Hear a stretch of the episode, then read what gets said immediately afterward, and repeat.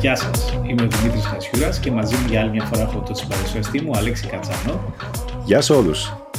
Αλέξη, έχεις βάλει καθόλου κιλά; Σοβαρά μιλά, πραγματικά έχω βάλει ένα κιλό και δεν μπορώ να καταλάβω γιατί. Ε, ξέρεις, εγώ μετράω ακριβώς τις θερμίδες όπως αναγράφονται στις ταμπέλες των προϊόντων. Έτσι εξηγούνται όλα. Αυτό μου δίνει ένα πολύ καλό βήμα για το θέμα της σημερινής μας κουβέντας. Λοιπόν, μπορούμε να μιλήσουμε για τα αναγραφόμενα διατροφικά στοιχεία των τροφίμων, γιατί μπορεί να είναι παραπλανητικά, πώς υπολογίζεται η θερμιδική αξία των τροφίμων και γιατί το να μετράμε τη θρεπτική αξία όλων των τροφίμων με τον ίδιο τρόπο είναι ανακριβές. Δηλαδή θέλεις να πεις ότι μπορεί να μου λένε ψέματα οι ταμπέλες; Ακριβώς. Λοιπόν, ας τα πάρουμε τα πράγματα από την αρχή. Λοιπόν, Δημήτρη, όλοι μας έχουμε δει τις αναγραφόμενες θερμίδες στι τροφές και σύμφωνα με τα στατιστικά που βλέπω, το 27% των καταναλωτών παγκοσμίως μετρούν τις θερμίδες που καταναλώνουν. Αν κάνουμε ένα βήμα πίσω και προσπαθήσουμε να καταλάβουμε τι ακριβώς είναι τελικά οι θερμίδες. Αν θυμάσαι, είχαμε μιλήσει γι' αυτό και στο επεισόδιο της διατροφής την προηγούμενη σεζόν.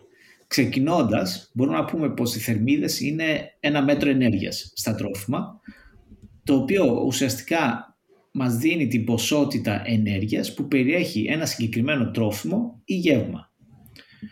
Για άλλη μια φορά θα πρέπει να πω τον ορισμό της θερμίδας. Ο, λοιπόν, ως θερμίδα ορίζεται η ενέργεια που απαιτείται για να αυξηθεί η θερμοκρασία ενός λίτρου νερού κατά ένα βαθμό Κελσίου.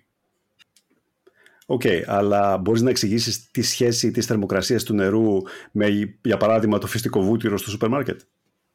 Ναι, ε, βεβαίως. Πολύ καλή ερώτηση. Θα μου πεις γιατί έχει σχέση αυτό. Έχει σχέση γιατί οι θερμίδες στα τρόφιμα προσδιορίζονται χρησιμοποιώντας μια συσκευή που ονομάζεται θερμιδομετρικός όλμος. το ξέρω ότι είναι ένα όνομα και μισό, αλλά πρόσεξε λίγο. Αυτή η συσκευή καίει το φαγητό για να μετρήσει την αλλαγή της θερμοκρασίας του νερού. Ψηλό επικίνδυνο ακούγεται, όλμος. Ε, εντάξει, μην ανησυχείς, δεν έχει καμία σχέση με τα τάγκ που γνωρίζεις από τον ελληνικό στρατό. Αυτό που κάνουν οι επιστήμονες που ασχολούνται με τη διατροφή είναι να πάρουν μια τροφή, ας πούμε, μια μπάρα δημητριακών π.χ., την βάζουν σε αυτό το, το ειδικό δοχείο που περιβάλλεται από μια συγκεκριμένη ποσότητα νερού και την καίνε μέχρι να απανθρακωθεί. Αν η θερμοκρασία νερού ανέβει π.χ. 60 βαθμούς, τότε λέμε πως η συγκεκριμένη μπάρα δημητριακών περιέχει 60 θερμίδες. Ωραία, τέλεια. Αλλά είμαστε 100% σίγουροι πως οι θερμίδες που λαμβάνουμε αντιστοιχούν πλήρως αυτές που καίμε με αυτό το, πώς το είπες, τον όλμο; Ναι, αυτή τη θερμιδική βόμβα. Ναι. λοιπόν, είναι καλή ερώτηση. Η απάντηση είναι όχι ακριβώς. Mm. Καθώς η ικανότητα του σώματός μας να απορροφά θερμίδες ποικίλει ανάλογα με το φαγητό και ανάλογα με το άτομο που τις καταναλώνει. Λοιπόν, εδώ θα πρέπει να πάμε λίγο πίσω και να μιλήσουμε για έναν κύριο ονόματι Wilbur Atwater, ο οποίος τον 19ο ε, αιώνα αφιέρασε περίπου 20 χρόνια της ζωής του κάνοντας έρευνα για να διαπιστώσει αν όντως οι θερμίδες που καίγονται πειραματικά ανταποκρίνονται στις θερμίδες που καίει ο οργανισμός μας και κατά πόσο. Οκ. Okay. Ε, ψιλο high tech για 19ο αιώνα. Ε, πώς, τι πειράματα έκανε; Ναι, το πείραμα ήταν μάλλον αρκετά low tech, καθώς αυτό που έκανε ήταν να δίνει στους ε, συμμετέχοντες την ίδια ποσότητα τροφής που έκαιγε στον, θερμιδιο, στον ε, θερμιδικό όρμο και κατόπιν συνέλεγε τα κόπρανά τους, τα οποία και έκαιγε εκ νέου για να μετρήσει πόσες θερμίδες είχαν απομείνει. Οπότε να υπολογίσει τη διαφορά. Sorry, πες το ξανά αυτό. δηλαδή εννοείς ότι πρώτα από μπροστά και μετά από πίσω; Εννοώ ότι πρώτα έκαιγε ναι. την αντίστοιχη ποσότητα τροφής την οποία mm. έδινε στους συμμετέχοντες. Λοιπόν, μετά οι συμμετέχοντες αφότου είχαν χωνέψει αυτή την τροφή, συνέλεγε τα κόπρανά τους και έβαζε με τη σειρά αυτά στον θερμιδικό όλμο, ναι. οπότε καίγοντάς τα να δει πόσες θερμίδες έχουν απομείνει. Οκ, okay, αρκετά συχαμερό πείραμα, αλλά το καταλαβαίνω. Ε, πες μας παραπάνω πράγματα. Λοιπόν, αυτό ουσιαστικά του επέτρεψε να υπολογίσει τις διαθέσιμες θερμίδες στην εκάστοτε τροφή. Έτσι. Και αυτό που συμπέρανε τελικά ήταν ότι υπάρχουν 9 θερμίδες για κάθε γραμμάριο λίπους, 4 για κάθε γραμμάριο υδατάνθρακα και 4 θερμίδες για κάθε γραμμάριο πρωτεΐνης. Έτσι, αυτό σημαίνει ότι για κάθε γραμμάριο λίπους υπάρχει λίγο πολύ το διπλάσιο ποσό θερμίδων από ό,τι στους υδατάνθρακες και στις πρωτεΐνες. Κατά βάρος, κατά βάρος, έτσι. Ναι. Και ίσως είναι, αυτός είναι ο λόγος για τον οποίο και όλας έχει περάσει στο συλλογικό υποσυνείδητο ότι τα λιπαρά είναι παχυντικά. Έτσι, mm. Γιατί πιο, ε, έχουν μεγαλύτερη θερμιδική αξία, ας πούμε, κατά γραμμάριο. Ναι.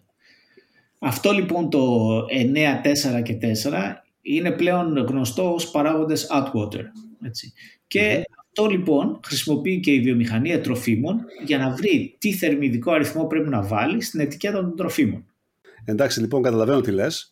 Βλέπουν τα περιεχόμενα της τροφής και λένε πόσα γραμμάρια πρωτενη, τόσο λίπος, τόσο υδατάνθρακες, το πολλαπλασιάζουν με τους παράγοντες που ανέφερες πριν και έτσι υπολογίζουν τις θερμίδες της κάθε τροφής. Κάτσε όμως.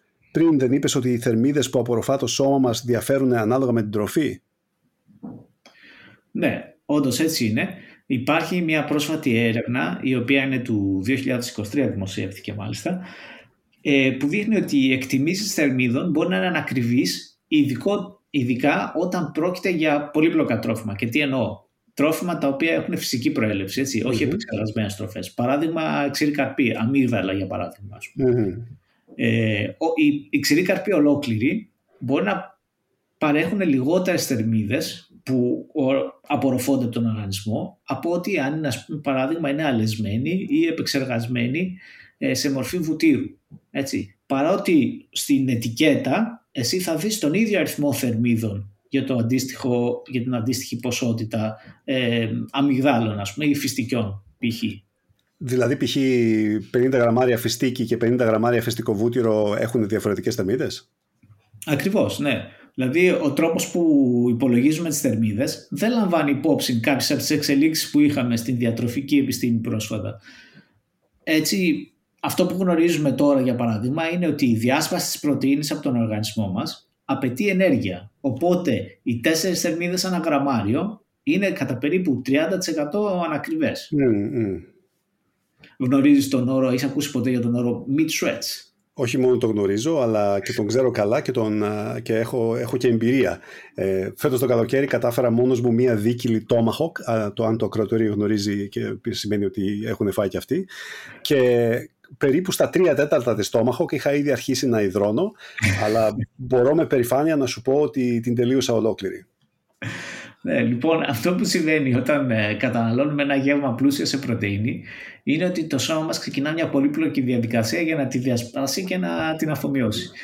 Η πέψη των πρωτεϊνών συγκεκριμένα απαιτεί περισσότερη ενέργεια από τους υδατάνθρακες ή τα λίπη, γιατί τα μηνοξέα τους διασπώνται σε μικρότερα συστατικά. Έτσι, ουσιαστικά πρόκειται για θερμογένεση που προκαλείται από τη διατροφή και προκαλεί αύξηση της θερμοκρασίας του σώματος. Εξού και ο υδρότας για να μπορέσει ο οργανισμός μας να επανέλθει σε μια πιο φυσιολογική θερμοκρασία. Mm. Λόγω λοιπόν της ενέργειας αυτής που δαπανάται για την πέψη των πρωτεϊνών, όπως λέγαμε πριν, ο υπολογισμός του Wattwater είναι κατά 30% ανακριβής. 30%? Mm-hmm. Δηλαδή όλοι αυτοί οι διατροφικοί πίνακες στις συσκευασίες των τροφίμων είναι plus minus 15% λάθος, έτσι, λένε ψέματα. Ε, θα πω εξαρτάται, καθώς ε, η απάντησή μου μπορεί να δημιουργήσει ασφαλμένες εντυπώσεις.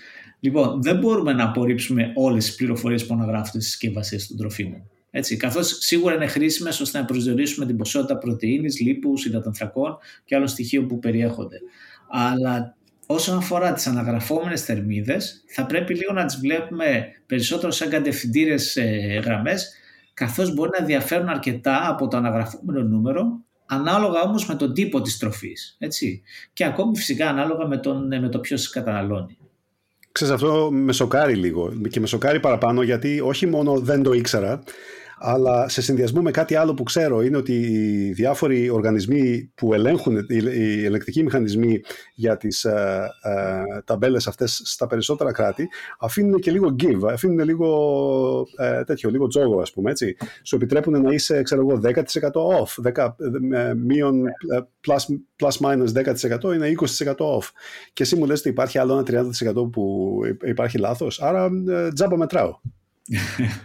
Όχι, εντάξει, δεν μετράς τζάμπα. Γιατί ουσιαστικά, ε, όπως σου είπα και πριν, πρέπει να τις χρησιμοποιείς λίγο σαν κατευθυντήρες γραμμές. Δηλαδή, ε, αν το κάνεις για όλες τις τροφές, λίγο πολύ έχεις μια γενική ιδέα για το ποσό των θερμίδων που καταναλώνεις ημερησίως. Αλλά είναι λαθασμένο να πιστεύεις ότι αυτή η, περι, η περιεκτικότητά τους σε θερμίδες όπως αναγράφεται είναι απόλυτα ακριβής και πολύ περισσότερο όπως είπαμε για τις τροφές οι οποίες είναι λιγότερο επεξεργασμένες. Οι περισσότερο επεξεργασμένες τροφές είναι ίσως ε, πιο εύκολο να είναι κοντά στο αναγραφόμενο νούμερο θερμίδων. Mm. Αλλά όταν μιλάμε για τρόφιμα τα οποία είναι λιγότερο επεξεργασμένα, φρέσκα τρόφιμα και όπως είπαμε και πριν και ξύρους καρπούς και τρόφιμα με φυτικές ίνες, τότε και τρόφιμα, επίσης τρόφιμα πλούσια σε πρωτεΐνη, τότε οι αναγραφόμενες ποσότητες των θερμίδων ε, δεν είναι ακριβείς γιατί όπως είπαμε δεν, ε, ο τρόπος που το μετράμε ουσιαστικά δεν λαμβάνει υπόψη κάποιες από τις ε, νεότερες εξελίξεις στη διατροφή. Θέλω να σταθώ σε ένα από τα πράγματα που είπες νωρίτερα. Είπες ότι έχει σχέση με το ποιος καταναλώνει τις τροφές και αυτό βάζει κι άλλον ένα παράγοντα μέσα σε ένα ήδη πολυπαραγοντικό σύστημα.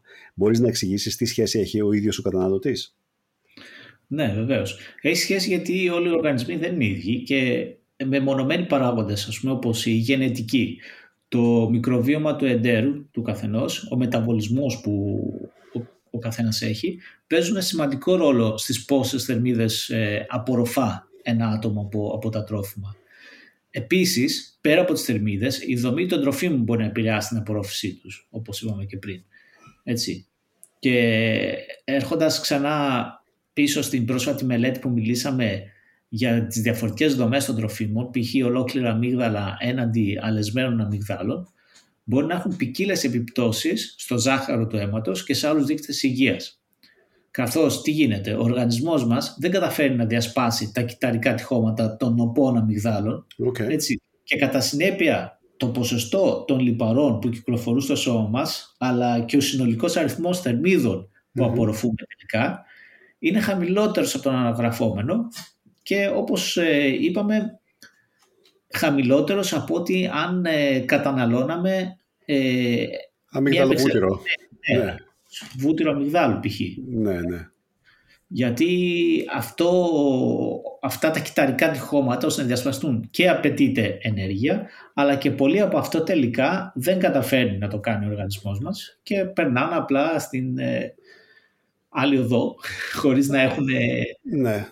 απορροφηθεί πλήρως. Okay, λοιπόν, το καταλαβαίνω αυτό τώρα κατά κάποιο τρόπο λες ουσιαστικά ότι νοπές και λιγότερο επεξεργασμένες τροφές μπορεί να έχουν παρόμοια συμπεριφορά. Αλλά ποιες άλλες τροφές θα έλεγες ότι μπορεί να λειτουργήσουν με αυτόν τον τρόπο; Ναι, μιλάμε περισσότερο για φυσικές τροφές, έτσι, όσο δυνατόν λιγότερο επεξεργασμένες, είτε ε, με υψηλό ποσοστό πρωτεΐνης, είτε πλούσιες σε φυτικές Ένα πολύ καλό παράδειγμα είναι οι νυφάδες βρώμης. Έτσι, ειδικότερα στη μη αλεσμένη τους μορφή, αυτές που πολλές φορές αναφέρονται ως ε, rolled, rolled. or steel cut oats, έτσι, ε, οι οποίες έχουν υψηλή περιεκτικότητα σε β' γλυκάνη. Η β' γλυκάνη τι κάνει, κάνει τα μαγικά της μέσα από διάφορα κόλπα που βελτιώνουν τη χολυστερόλη στο αίμα.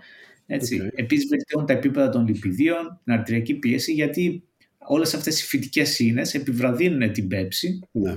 και βοηθάνε σε πάρα πολλούς παράγοντες υγείας. Mm. Οι επιστήμονες επισημαίνουν επίσης ότι η β' γλυκάνη επιβραδύνοντας την πέψη μας δίνει την αίσθηση της πληρότητας για μεγαλύτερο χρονικό διάστημα. Και υπάρχει μια μελέτη η οποία διαπίστωσε ότι οι άνθρωποι που έτρωγαν γεύματα υψηλότερα σε β' γλυκάνη έχασαν περισσότερο βάρος απλώς και μόνο επειδή ήταν λιγότερο πεινασμένοι. Wow, okay. Από όλα αυτά πιστεύεις ότι υπάρχει κάποιο συμπέρασμα για τους ακροατές μας; Ναι, συνοψίζοντας θα έλεγα πως η μέτρηση θερμίδων δεν είναι αποτελεσματική μακροπρόθεσμη στρατηγική για τη διαχείριση του βάρους. Και ίσως θα έπρεπε να εστιάζουμε περισσότερο στην κατανάλωση υγιεινών, φρέσκων τροφών, ε, αντί να επικεντρώνουμε στο να καταμετράμε την ε, κάθε θερμίδα ξεχωριστά. Mm.